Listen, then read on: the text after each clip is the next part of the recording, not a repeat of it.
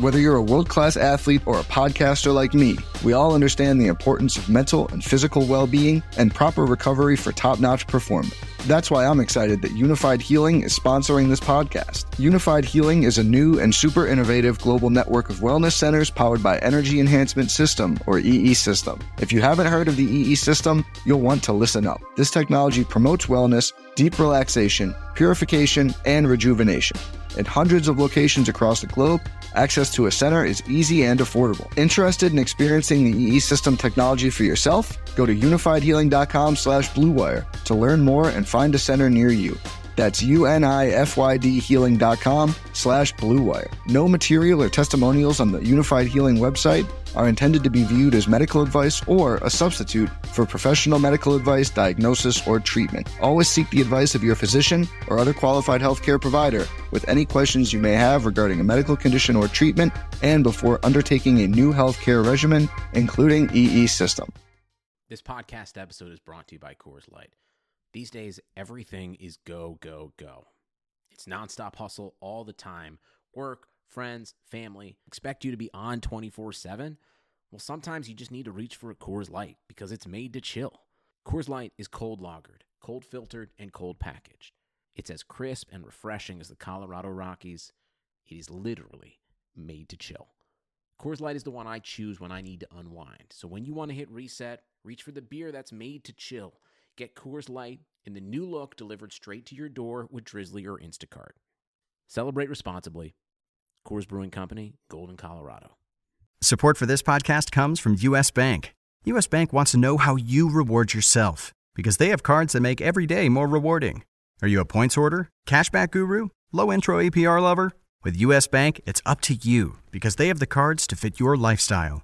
So earn more whether you're shopping at a gas station or grocery store, even while planning a staycation. Learn more at usbank.com slash credit card. U.S. Bank credit cards are issued by U.S. Bank National Association ND. Some restrictions may apply. Member FDIC.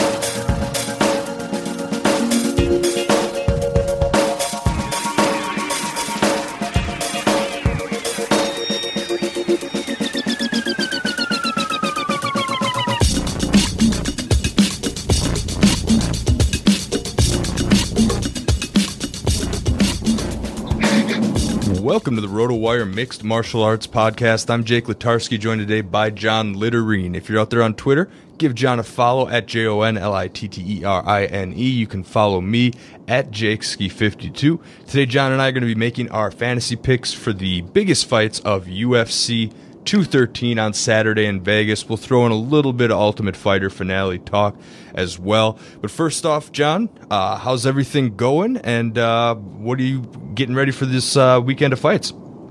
I'm doing good, thanks. Um, yeah, it's a good weekend of fights. Uh, you know, I don't know if the pay per view is quite as stacked as people thought it would be, or it looked like it might be at some point. Mm-hmm. But the first half of this year has honestly been pretty quiet in terms of you know big money matchups, and it seems like starting this weekend, and then of course heading into 214, uh, the pace is picking up. So mm-hmm. if you're a fight fan, uh, the next couple months present a lot of good, interesting matchups. Yeah, and absolutely. One reason this 213 card is a little bit more underwhelming than originally anticipated is uh, the fact that uh, Cowboy Cerrone, uh, Donald Cerrone, and, and, Robbie Lawler were supposed to square off in a welterweight matchup on this one. Of course, Cerrone's a fan favorite, Lawler a former champion, but uh, you know Donald Cerrone came down with an injury, so that's going to get pushed from 213 to 214 there. I mean, that's pretty much uh, that really shifts it over in 214 looking a little bit better. And uh, you know, it's a tough one because that would have been a great fight to see on this card.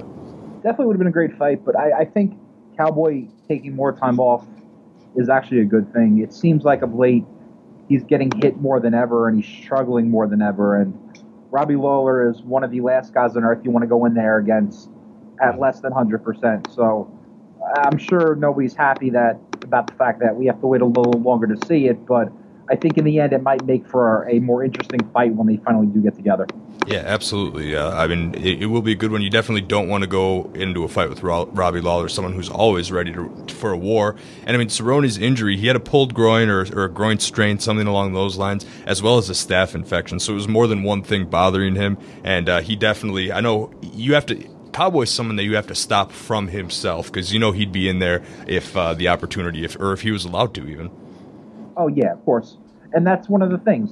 You know, we always say he would be better off taking six and seven, eight months off at a time, like most fighters do. But that's just not his personality, and mm-hmm. it's never going to happen. And obviously, you don't want anyone to get injured. But if that's something that is the reason that he will take more time off and help him recover, um, you know, that's a good thing that he he's giving his body more time off.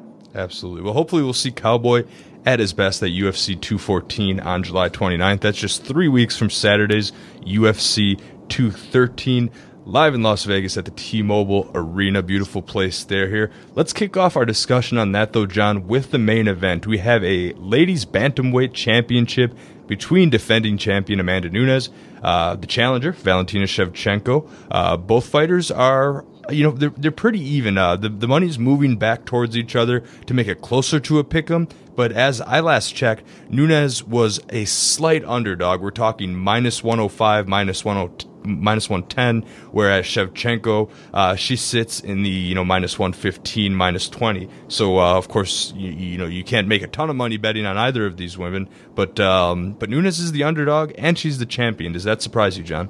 It does. And we were talking about this before we came on. This, like the odds and both that and the salaries would indicate, is essentially close to a pick 'em, which is what we kind of expected. But when that's the case, the edge usually goes to the champion. And I'm a little surprised that Nunes finds herself in the underdog position. Um, this is a rematch of a March 2016 fight. Nunes won that fight via unanimous decision. Close fight, but fight she certainly deserved to win. Um, neither woman has lost a fight since then. And the reason I took Nunes is I think she has more power. And Shevchenko, might be the more accomplished striker in terms of kickboxing and combinations and those kind of things. Mm-hmm. Muay Thai background. Yes. And I think, but I certainly think Nunes has the far better chance of landing those one or two big shots that can lead to a finish. Mm-hmm. Now, and, Nunes, would it be in her best interest? She is a Brazilian Jiu Jitsu black belt. I mean, maybe she'll seek the finish early, but it would it, would it be in her best interest to maybe try to take this fight to the mat and, and grind out and wear on the conditioning of Shevchenko, who, like you mentioned, she's been through. She just had a five round fight with Holly Holm, for example. Yeah, I, you know, I don't think that's a bad idea because um, Shevchenko is um, kind of like I don't want to say wiry. That's not the right word, but you know, sneaky strong but mm-hmm. I Nunes, if they got in, if they get in clinches up against the fence and that kind of thing, I think Nunes should have a slight upper body advantage. And you're right, um, standing and trading with Shevchenko is playing into her strengths, and her Muay Thai background is so extensive that even with Nunes's power, I think Shevchenko would probably take her chances if you she wanted to get into a kickboxing match that she could outpoint Nunes. Mm-hmm. So I, am well, go, you go ahead. No, to say, so I, I think while it might be in Nunes's best interest, she might just think, well, my power is so much that I can just overwhelm her. Mm-hmm. Now, are you worried about Nunes the cardio being an issue in the later rounds? She hasn't had a had had a had a five round fight as recently as Shevchenko, and uh, you know there have been questions about her cardio in the past. If maybe she doesn't conserve enough energy trying to go for those early finishes it's something I took in mind, but I don't think I'm as worried about that as I would be with some other fighters. Mm-hmm. And uh, you know, just to throw out a random name, um, if you take like someone like Johnny Hendricks of late, who has had all those issues, missing weight and everything, you, that would really start to make you wonder how he would look if he was involved in a five round fight these days. Mm-hmm. Now, um, you, you know, I think Nunes's conditioning since she's got in the UFC has gotten better. Mm-hmm. She's obviously been scheduled for five round fights, but like you said, um, her two five round fights, her title win over Miesha Tate and the most recent win over Ronda Rousey, you know, they lasted combined just over four minutes, a little uh, little over four minutes. So mm-hmm. she hasn't. You're right. She hasn't been in the octagon for long stretches at a time, and I think that's something to keep in mind. Mm-hmm. But um, you know, I, I my guess is trading, um, you know, with the top team down in Florida, and um, I think she would fig- have that part of. I would, at least I would hope that she would have that part of her game figured out at this point. And I think you can just tell she looks noticeably healthier is not the right, word, but she looks more comfortable um, than she did early on in her UFC career. And part of that is the fact she's now trained at champion and is now training for the best, you know, the best fighters in the world. So I think it's something to keep an eye on, but I don't really think it's something that would affect how I would pick anyone at this point. Mm-hmm. Yeah, okay. I, am just kind of trying to play devil's advocate because you're picking Nunes.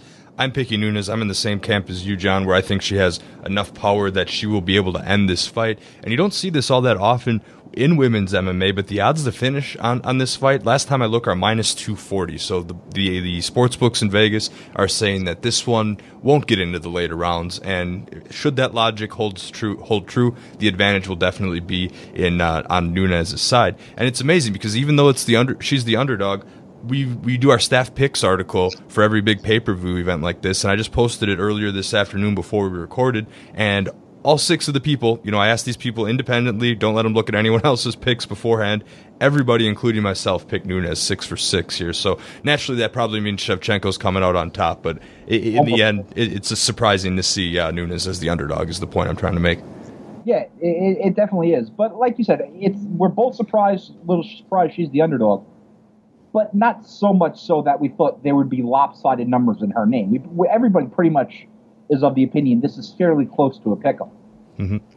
Yeah, so we got a pick 'em fight here. If you're doing DraftKings lineups, at least uh, myself personally, I'm going to actually use Nunes a lot because you get about 83, 33 per fighter. Nunes, uh, 8,000, Shevchenko, 8,200. So both come in under the limit, but I'm trying to make more salary uh, room there by using Nunes and especially hunting that early stoppage here. So that's it as far as uh, the DFS strategy goes. I think if I do five lineups, it'll be Nunes and four. And you always want to protect yourself in the main event. So I'd probably do one Shevchenko lineup just in case. But uh, John, let's move on to uh, the co-main event here. One of the fights that I'm the most excited about uh, on this entire card of this entire weekend here. Of course, until we get to the end of the month. But uh, for now, uh, the co-main event of this UFC uh, 213 will be an interim middleweight championship fight. You know, Michael Bisping, he's the champion. He's had all these knee injuries of late, so the UFC and Dana White finally said, "All right, we're going to do another middleweight belt."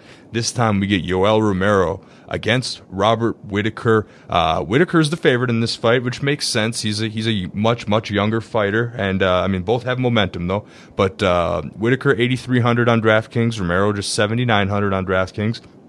Vegas likes Whitaker as a minus 130 favorite, but it's not that far off from a pick 'em either, as Romero is just uh, plus 110. Now, John Romero's 40, like I mentioned, but his physique looks stunning and he's young in fight years. He only has 13 professional fights under his belt here, whereas Robert Whitaker, aka the Reaper, aka Bobby Knuckles, which is an awesome nickname by the way, he's got momentum on his side as well. So how do you see this one playing out? Uh, well, uh, for our regular listeners, uh, I've been with Whitaker for quite a long time. I uh, I hopped off the train last his last fight for Jacare Souza against Jacare and I paid for it. I'm uh, I'm back on now, but like you said, there I saw the pictures yesterday, I believe, of Yoel Romero and the the open workout that they had. Mm-hmm. The guy's scary looking. The guy is he looks he looks like he's made of granite. yeah, good luck finding a guy in the company with a better physique than him. And like you said, and you don't see this post USADA. I mean, the UFC cleaned up some of that stuff. So I mean, you could have argued in the past that Vitor Belfort, even someone like Alistair Overeem, these people that were that were cut that can no longer maybe use some of that stuff they were using before. But this is post USADA in UFC, and this 40 year old man is absolutely cut. It's scary. It was absolutely scary. Now, um, of course, the first thing people are going to see when they think of that when they see that is obviously the, the, the PED thing, but like you said, they cut they cut that out. But the thing I think of when I see something like that is his cardio. He he carries around so much muscle, like you see in that in those pictures, and I I'm taking Whitaker because I think he can survive what is going to be, I'm sure, an early flurry from Romero in seeking out a finish, and um, you know, hang on to to win the fight after that. Uh, Whitaker's recent fight with Derek Brunson was similar in the sense that Brunson came out like House of Fire, had him hurt early, but Whitaker was kind of able to fight his way through that and eventually use Brunson's aggressiveness against, you know, to his advantage um, in the sense that he tired himself out. Um, you know, this is another close fight. Romero should have a strength advantage. Um, obviously, if you look at the guy, that's not surprising. And Romero, obviously a world class elite wrestler, but Robert Whitaker's career takedown defense in his UFC career is over 90%. That's elite. So, um, um, Romero has the ability to take down anybody, even at age 40. But if if he's banking on, you know, dragging Whitaker to the mat over and over in hopes of you know grinding on him, I, I don't think that's going to happen. So um, I expect Romero to come out aggressive in hunting for a finish, and I think um, Whitaker is going to be able to survive that and then slowly regain the momentum and uh, eventually you know pull the fight his way.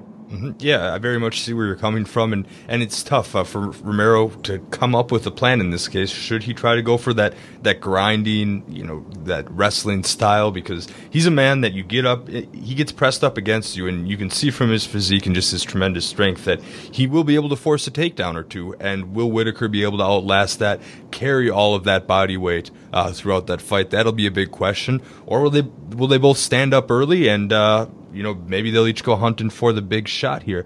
I was incredibly impressed by what Robert Whitaker was able to do uh, in his last fight against Jacare Souza. I think that was another one that we were all pretty much on Souza for. I think one of the best grapplers on the entire roster. Uh, took a tough break, uh, a risky fight, and now Whitaker gets himself into title contention here.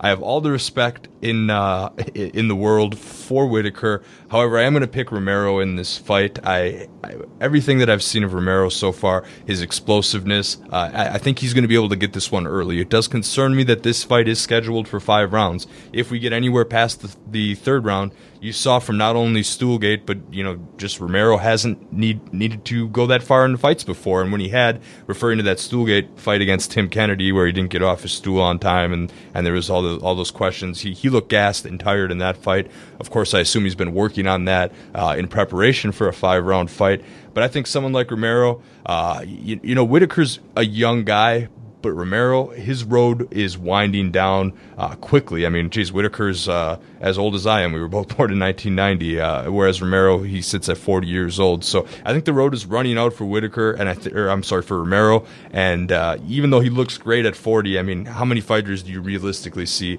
stay at a competitive level into their 40s. So he knows his door's closing. He wants that shot at Bisping before his career is over. He wants to hold up that belt.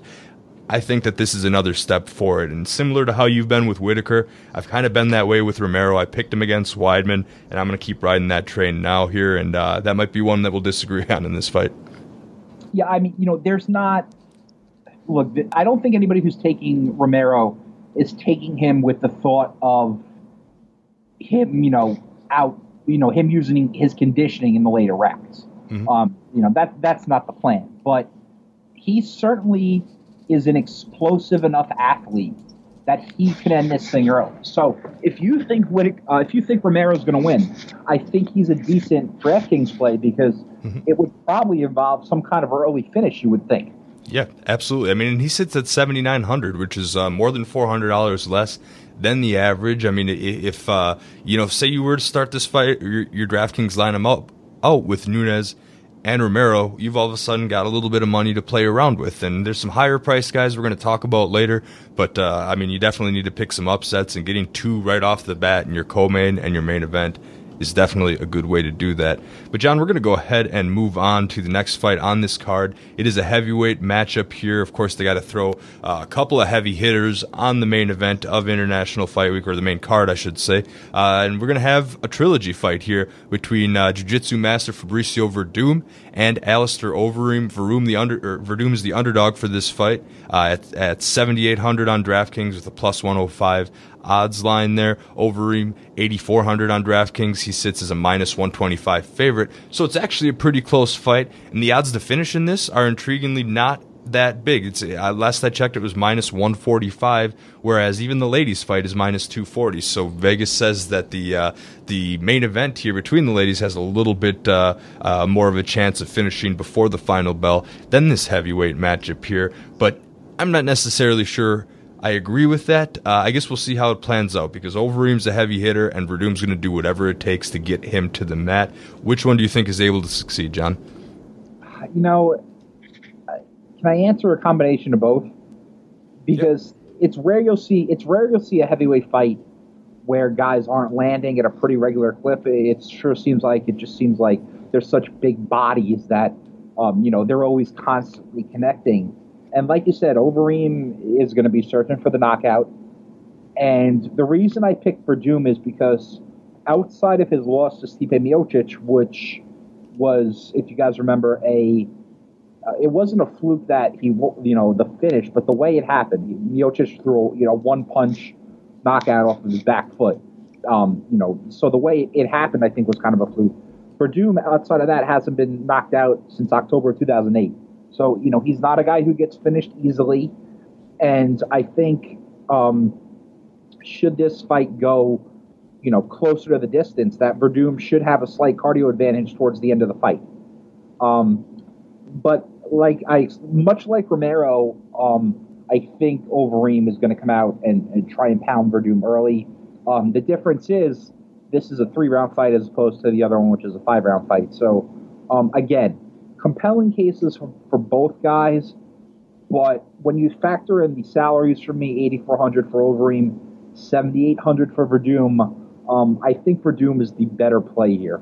Mm-hmm. Yeah, and I would have to agree with you and uh, this is another. This is one that we agree on. Uh, and even though Werdum's the underdog, it's interesting because our staff picks has four votes for Werdum as just as opposed to just two for Overeem. I honestly expected it to be flip flop there. But let's quick run through the history. These two first met in Pride in 2006. Um, Fabricio Werdum won. He was able to submit him with a Kimura.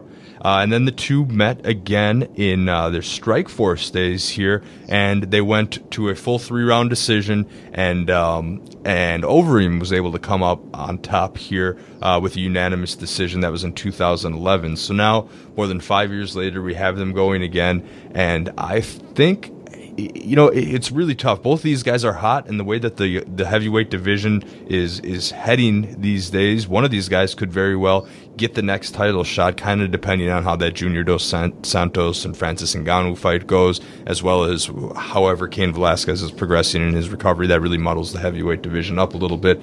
But back to this one, I think this is one where someone like Werdum uh, is going to be able to he's going to try to get him up against the fence, and then once once he does that, he's going to be able to go for takedowns, and I think he will be successful in that endeavor. Uh, you know, Overeem is a slightly bigger man here, or a pretty big, pretty bigger man. Werdum's older, little bit. I mean. Werdum, or I'm sorry, Overeem has so many professional fights under his belt. Uh, I think that this fight will unexpectedly end up on the mat once or twice, and when that happens, Werdum, he's going to be able to possibly finish the fight, of course, if he can time everything right. And it's so close, though. This was the toughest fight I had picking, but in the end, I got to agree with you. And the DraftKings salaries just make it even even that much more, make me lean towards Werdum. Yeah, very little separation. And like you said, it's not it's not totally inconceivable that the winner of this fight gets the next title shot again. The the top of the uh, UFC heavyweight division, like you said, is very muddled. There's a lot of a lot of going lot going on, a lot of moving parts. So. Um, you know, the one thing I will say is, um, if you do like Overeem, he, he certainly, I think we agree, is the guy more likely to win via knockout. So if you think, um, you know, there's a quick finish coming, he might be your guy. Mm-hmm. Yeah, absolutely. When you stack the two side by side. Um, surprisingly, Werdum in his UFC career, now this only takes UFC into account when I say these averages.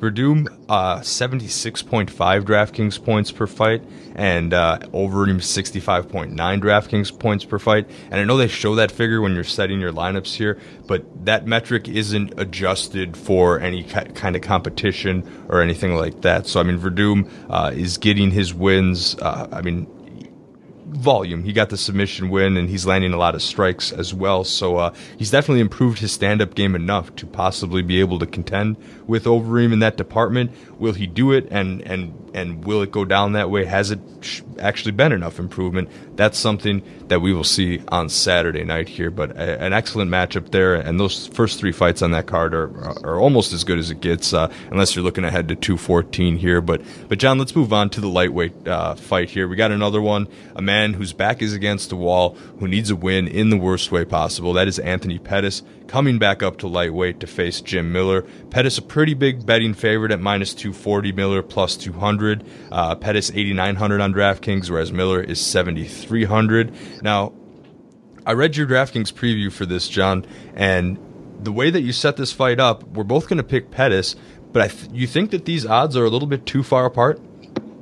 Um, uh, yeah, I do, and I really wish I had some kind of answer um, for what has happened to Anthony Pettis, and I don't. And I'm a little surprised that it hasn't gotten more publicity um, in the sport um, over the last you know year and a half or so. This is a guy who was widely considered by many to be one of it was an up and coming star, former champion, widely considered to be one of the best pound for pound fighters in the world, and now he simply can't get out of his own way. Um, a guy who was known for crazy athletic ability and doing all these insane things in the cage and the Showtime kick against Benson Henderson. And he's now a guy who looks confused and hesitant and like he doesn't know he doesn't know where he's going. And um, you know, the interim featherweight, he was gifted a title fight against Max Holloway in December, and um, he responded by missing weight. So um, you that's wonder where. Yep, that's why he's back up at uh, at lightweight instead of featherweight anymore. He was going to try to reinvent himself, but that didn't quite work out. The cut was too tough.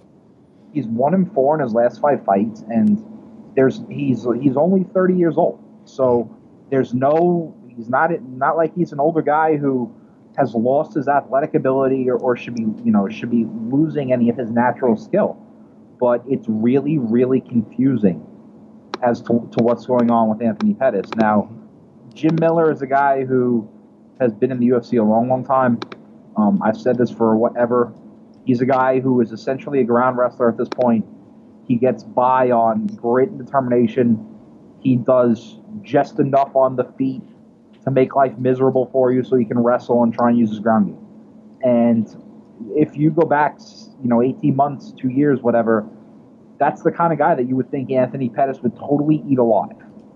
But that's just not the case anymore. That's not where he is at this point in his career. And um, it's hard to believe that we're at the point now where, like we said, we're both picking Pettis, but neither of us are confident about it. And I am that 8,900 salary for Pettis at this point, as far as I can tell, is based upon name recognition alone and nothing else. He has just looked so bad of late that I would be even at that salary, I would be terrified to use him. Mm-hmm. Yeah, I, I, agree with you, John. It's just uh, it's too risky to pay that type of price tag, especially for someone who, in his last five fights, you know, three of those losses were decisions. So yeah, he's got some time to maybe rack up some striking points, but it is a very risky fantasy play. Now, I don't want to get on him too much because if you look at Pettis' four losses over that five fight stretch, we got Max Holloway, Edson Barboza, Eddie Alvarez, Rafael dos Anjos. Now, dos Anjos, a champ. Alvarez was a champ before uh, McGregor took it. Barboza, one of the top contenders, most dangerous lightweights in the division. Max Holloway, of course, is the current unified UFC featherweight championship. So all of those losses have been to names that were incredibly respectable here. And I don't want to knock Jim Miller at all. He's a veteran. He's gritty. He's going to try to get Pettis up against the fence and try to take him down. But I think Pettis is going to be able to find a way to win here. I'm not saying it's going to be pretty. I'm not saying it's going to be a highlight real knockout, but uh, the Pettis, you know, I keep saying this. Oh, he's got his back up against the wall. He's he's got to win, but you know that's not necessarily always the the right way to go when thinking about these fights because you know his back's up against the wall for a reason because he's found himself losing a handful of fights in a row. However, I do think Jim Miller is a much more manageable opponent than anyone in his last uh, five fights. I mean, not to knock Jim Miller again, very talented uh, and, and, respected veteran of the sport. But I think he'll be a little bit more manageable for Pettis to the point where if I had to pick in a, in a, in a straight up, I would say I would say definitely go Pettis. But the disparity in prices on DraftKings, you're right, John, make things just uh, a little bit too much for me. Yeah, I, I think this. I think we're both in the camp of, you know, we'll give we're going to give Pettis one last try in the sense that we think he should win this fight, and if he doesn't win this fight, I, you know, I don't know what to tell you because this, on paper at least, uh, um, based on what should be a apparent skill set, should be a clear win for Pettis. But like you said, he obviously has faced great competition of late, and that certainly has played into his struggles of recently. But I don't like what I see. He, he like I said, he looks hesitant. He looks nothing like the guy who was, you know, renowned for his athletic ability. The guy was known as an elite athlete, one of the best athletes in the entire company, in the entire sport. And even though he's losing, we haven't seen any of that. And that's what scares me a bit. And, you know, he, he, he shouldn't have problem making weight since, you know, he has the extra 10 pounds he can put on his frame. But um, as far as using him in DraftKings, this is one of those cases where it's, well, you're going to have to show me that you got your act together first. Mm-hmm. Yeah, absolutely. I, am very much in the camp where we need to prove it uh, first here.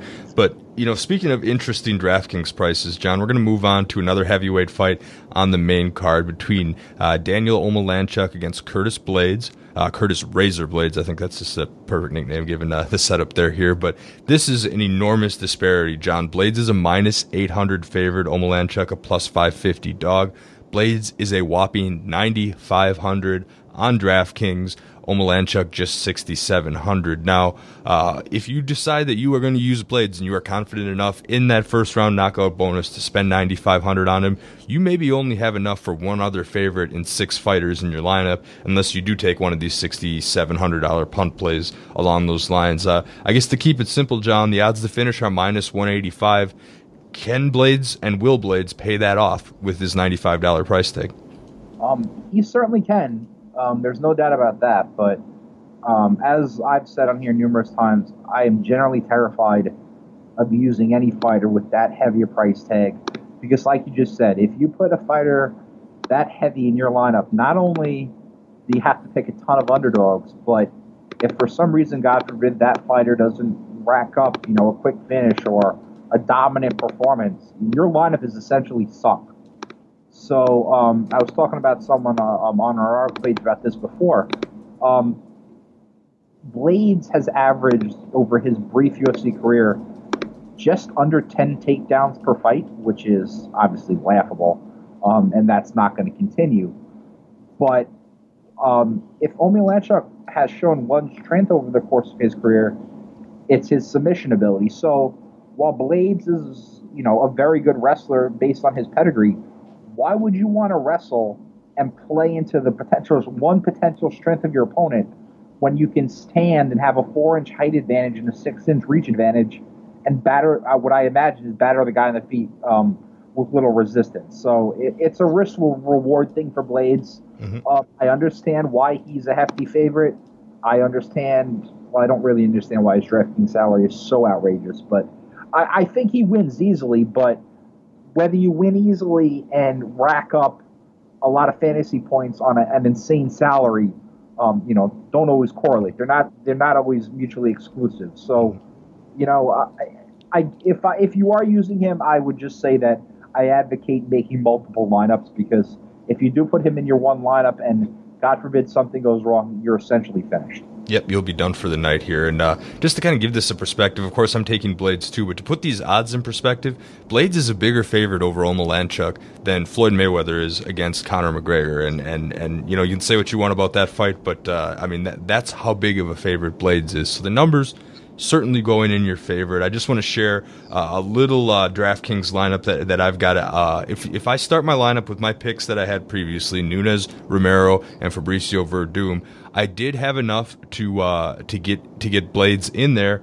and then after that, you know, you've got uh, sixteen thousand seven hundred to split across two fighters for your two remaining guys. I'll, I'll share those a little bit uh, later on, but it's possible to put Blaydes in your lineup, but like like I said, John, you're going to want to go and protect yourself and not have 100% ownership on a guy like that because forking that salary for someone just in case, like you said, something can go wrong. And I mean, hey, favorites only win 60% of the time in the sport.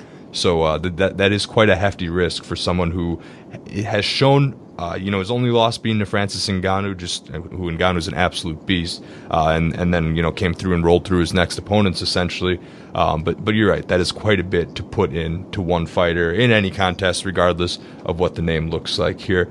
But John, that's going to wrap things up for our 213 discussion. Uh, before we get into a couple other DraftKings value plays and, and stuff like that, uh, can we quick talk about the TUF 25 finale card. That's going to be on Friday night. That's headlined uh, by an awesome fight, really, uh, that I think is going to be a violent stand up war uh, between Michael Johnson and Justin Gaethje. Now, uh, their DraftKings is having a Friday night contest, uh, and in, in that contest, Johnson checks in as a uh, $8,400 price tag. Uh, Gaethje with just $7,800 here. And of course, Johnson is a slight betting favorite here uh, in terms of Vegas odds here. I want to say around minus 160. Uh, but how do you see this one playing out, John? I am on record as saying, uh, and this was back when Gaethje all through his World Series of Fighting run, where he was um, where he was champion, that I would not pick him against a quality opponent in the UFC, and I'm sticking with it and I was having a discussion with somebody about this before. Um, I called Jay Gaethje essentially a one-dimensional brawler, and um, the person I was speaking with mentioned that, well, he's not because he was a Division One All-American wrestler. Okay, well, you know, even if you're a Division One All-American wrestler, if you refuse to wrestle and all you do is brawl, you're essentially a brawl. You know, just because you have a skill if you don't use that skill, then you really don't have it. Gian Villante um, is a perfect example. Same exact thing. Villante, an elite All-American wrestler. at Hofstra refuses to wrestle. So if you're refusing to wrestle, then you're not really a wrestler, now are you? And Gaethje is his some of his fights in the World Series of Fighting. All he does is stand and trade with his opponents.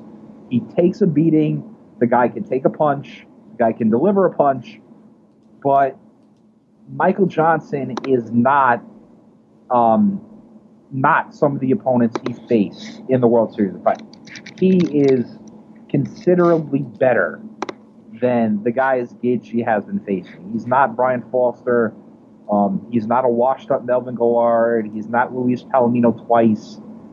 He is on a different level than all the guys that Gaethje has faced in his UFC career. And if uh, in his World Series of Fighting career, excuse me. And if you think that Gaethje is suddenly going to enter the UFC here with all the energy behind him and all amped up and change his game plan and suddenly become a wrestler, uh, I'm sorry, I disagree with you. I just don't think that's going to happen.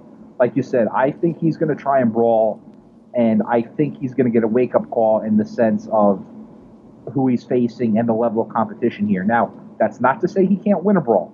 That's not to say that he, he has a lot of power and he can take a beating. So that's not to say that he can't catch Johnson and finish him. But I'm telling you now, if he starts, and even if he gets by Johnson, if he fights the next talented lightweight, and it's the same thing where he just goes balls to the wall and disregards his own safety and tries to knock out his opponent he's eventually going to lose, and that not that's not exclusive to him. That's any that's any fighter when you start facing the top guys in the world. If you don't mix up your game plan and you're predictable and you get into a brawl with these guys who are world class athletes and can do different kinds of things and different kind of disciplines, you're not going to win. Mm-hmm. Yeah, that's that's how it goes in the sport, especially when you get to the highest level that is the UFC. I was a little bit surprised that the UFC in his debut threw him right up against. I mean, okay, to say what you want about their rankings, but they have Michael Johnson ranked as the number five lightweight, and lightweight is quite possibly the uh, the most uh, just the, the, most deep and toughest division uh, in the entire uh, on the entire UFC roster. So it's going to be a tough matchup for Gaethje. Um, I I keep going back and forth in this. Uh, you know, when we originally did our staff picks, I did pick Gaethje just because I think I, I, I, I don't know. I, for some reason, I, I believe in the brawl, and maybe he will fall back on his wrestling if he has to, or if it gets that way. And, and, and who knows? I think the energy. He's someone that's incredibly marketable. If he does get a win, the UFC has uh, just an awesome fighter on their hands that they can sell as someone who's absolutely willing to get into a slugfest. So you know, I picked Gaethje, but I'm really torn about this one. Uh, mostly just maybe doing it so I can get a leg up on the uh, on the rest of the staff who uh, pretty much all went against me and picked Michael Johnson here. Uh, I'm just crazy here, but I, I like the newcomers' chances. And uh, but regardless, we're going to be in for an exciting fight. Definitely worth tuning into the Friday night event. Yeah, it, it should be a good fight, and it should be extremely entertaining. It's just it's one of those things where if, you know if if you have a skill and you don't use it, you don't really have it. And he's never shown any inclination to use it. So I'm just saying, if he shows up tomorrow night and suddenly becomes a wrestler who mixes in a you know mixes in combinations here and there, I would be very very surprised.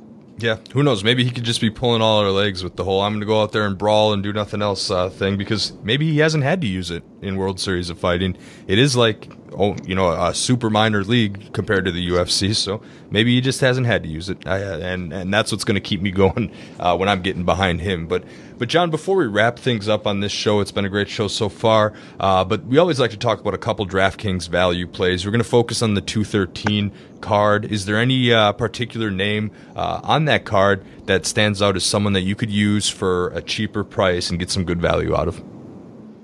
Well, I picked Alexei Oleinik to, to, to defeat Travis Browne. Mm-hmm. And again, um, this is similar to the Pettis Miller discussion we have had in the sense that Browne has just looked so bad lately that I think it might just be a good time to go against whoever he's fighting. Um, and this is this is a little different because Browne was obviously never on the level of Pettis. You know, he was never a world champion or anything like that. But um, this is a guy, Travis Browne, one and four in his last five fights. Um, again, the, the, guys he lost to, you know, decent names: Velasquez, Werdum, knocked out by Derrick Lewis. So again, hasn't lost to scrubs, but it's it's tough. And um, Browne is engaged to Ronda Rousey, as we all know. So would the if he loses now, it would be his fourth loss in a row.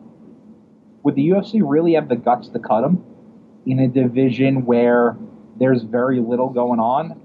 And he he certainly has advantages over Oleinik. He's five inches taller, but he's actually giving up a reach advantage of an inch. So, um, you know, this is one of those where I'm picking against Browne because I've been terrified of what I've seen of him lately, and I think you might be able to get some value here.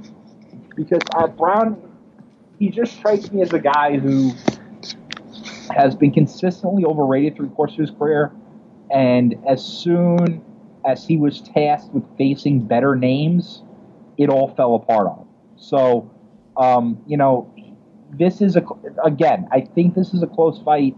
And I'm not surprised why Browne is favored, uh, all things considered, but he hasn't shown enough uh, enough to me of late. So I think Oleinik has potential as a value play. Yeah, absolutely. Uh, you know, Oleinik's a very experienced fighter. He's he's good on the mat, and you know Browne just won't get rid of that that same camp that he trains at, uh, and that has you know kind of led him downhill over the past few years. So I very much see where you're coming from uh, with that value play here. I did pick Browne in the fight when it comes down to it, but uh, you know that's that's because I'm picking a winner or a loser, not trying to weight salaries in that in that particular situation with the salaries and whatnot. Oleinik uh, very much uh, has a good chance to hit value there. one name that I want to throw out there uh, on my side of things is uh, Gerald Meerschaert at 7,700. I'm going to take a Roufusport product. Uh, he's on an absolute tear uh, in his last few fights. Uh, you know, lead, before he entered the UFC and then once he got in the UFC. The fight has minus 435 odds to finish. I like that. And, you know, Thiago Santos, his opponent, uh, you know, hefty year price tag. He does have good jujitsu, but he's also shown that he has been submitted before, uh, two or three times, uh, you know, in the last few years to be exact here. So Gerald Meerschaert, I like him to uh, keep his momentum going. You know, he trains at a good camp. Uh, you know, no, nobody's gotten in his way uh, of late, and I think he can keep that going. And at a seventy-seven hundred dollar price tag, man, that gives you, uh, I mean, like Oleinik, that gives you a lot of freedom with your DraftKings lineup. Yeah, another good play. I, you know, Santos has again, a guy with inconsistencies of late. So Meerschaert is definitely a guy who, given all things considered, given his value and everything, is a good play. I, I, I picked up the flat out win, even though he is both an underdog in the Vegas odds and obviously, as you mentioned, the DraftKings are is another guy, a good pick as a potential value play. Absolutely. So there's a lot of fun to be had with lineups this week uh, for both the Friday and the Saturday cards. Out of everything this weekend, is there one particular matchup you're most excited for? You know, I think if I had to pick, it's probably the Romero Whittaker fight, only because it's a guy who. It's a division with everything that's going on, Michael Bisping, and you know the rumors of GSP and all that stuff. Um, it's a division that is really unsettled at the top, and uh, you know, being this is an interim title fight, uh, certainly the interim champion would fight the real champion, who you know right now is Michael Bisping, but you know you look six eight months down the road, who knows where that's going to be? Mm-hmm. So I, I did see I that, that uh, GSP came out and publicly cha- I mean, this is nothing new or crazy, but publicly challenged Bisping to fight in November at Madison Square Garden. Has reached out to Bisping and Dana White. Nothing official there as of now, but I don't know. I think GSP let Dana down this time through, and, and I'm not sure that's going to happen. So that that co-main event uh, could very well determine the next Bisping opponent. Yeah, it certainly could. And um, for those who don't know, I'm a diehard New York Ranger fan, and uh, during a Ranger playoff game, GSP was actually at the Garden um, and then tweeted it out. So, um, you know, there were, that immediately made people put two and two together and think that, you know, he would be fighting on the up, upcoming MSG card. But who knows? You know, maybe he fights at welterweight. You know, uh, but you know, I don't think anyone really knows. So, you have a guy, you have two guys, a young kid who has essentially turned his career around, moving up to middleweight, and like you said, mentioned earlier, uh, you know, a 40 year old in Romero who this very well might be his one chance. And in a in a way, Romero's kind of unfortunate because I, am sure we all would have picked if Romero was fighting Bisping. I'm pretty sure we all would have picked Romero to win that fight. Mm-hmm. Yeah, that'd have been a clean sweep. now he gets now he gets a far tougher opponent, but you know that's what the sport is about, and uh, nobody in any division these days, outside of Demetrious Johnson, can seem to hold on to their belt for any length of time. So, uh, you know, we'll have to see where we are six eight months from now. Yeah, that co-main event is going to be the craziest one. You know, I wish I could cop out and say, you know, I'm looking ahead to 214 and that I'm most excited for Bones in DC. But uh, as far as this card goes in, in itself, uh, you know, I, I got to go with that co-main event. That has the biggest potential for for a highlight reel finish, I think. Uh, and you know, if it doesn't happen early, it might drag on a little bit, especially if, if Romero runs out of gas. But uh, you know, I, am in, I'm in that Romero train, and I and I think we're going to see something. But if not, we're going to see Bobby Knuckles put on a heck of a stand up display here. So I, I don't see any way of that fight going wrong, or even really going too far into the five rounds that it is scheduled for. Uh, well, John, thanks for joining me today. It, it has been a pleasure. Uh, we're going to get back uh, in time for UFC 214, which is just three weeks from this Saturday. What a crazy card that is, John. I, I was looking at it before. Uh, absolutely insane card, and the whole build up and all all the press is going to be surrounding the Jon Jones and Daniel Cormier rematch, as it should. But you get another title fight with Damien Woodley and uh, uh, Damien Woodley, Tyron Woodley and Demian Maya. You get the Cyborg Tonya Evinger fight, um, Ricardo Lamas, the Lawler Cerrone fight, as we mentioned, mm-hmm. the Jimi Manuwa, um, uh, Jimi Manuwa fight. You know, uh, Aljamain Sterling and Hen which is an insane fight, is on the undercard. So yeah, that absolutely, that's crazy. Loaded card, mm-hmm. top to bottom. So, like I said earlier at the beginning of the the podcast, you know, it's been a little slow early on the first first half of the year, but it's going to pick up in the in the coming uh, weeks and months.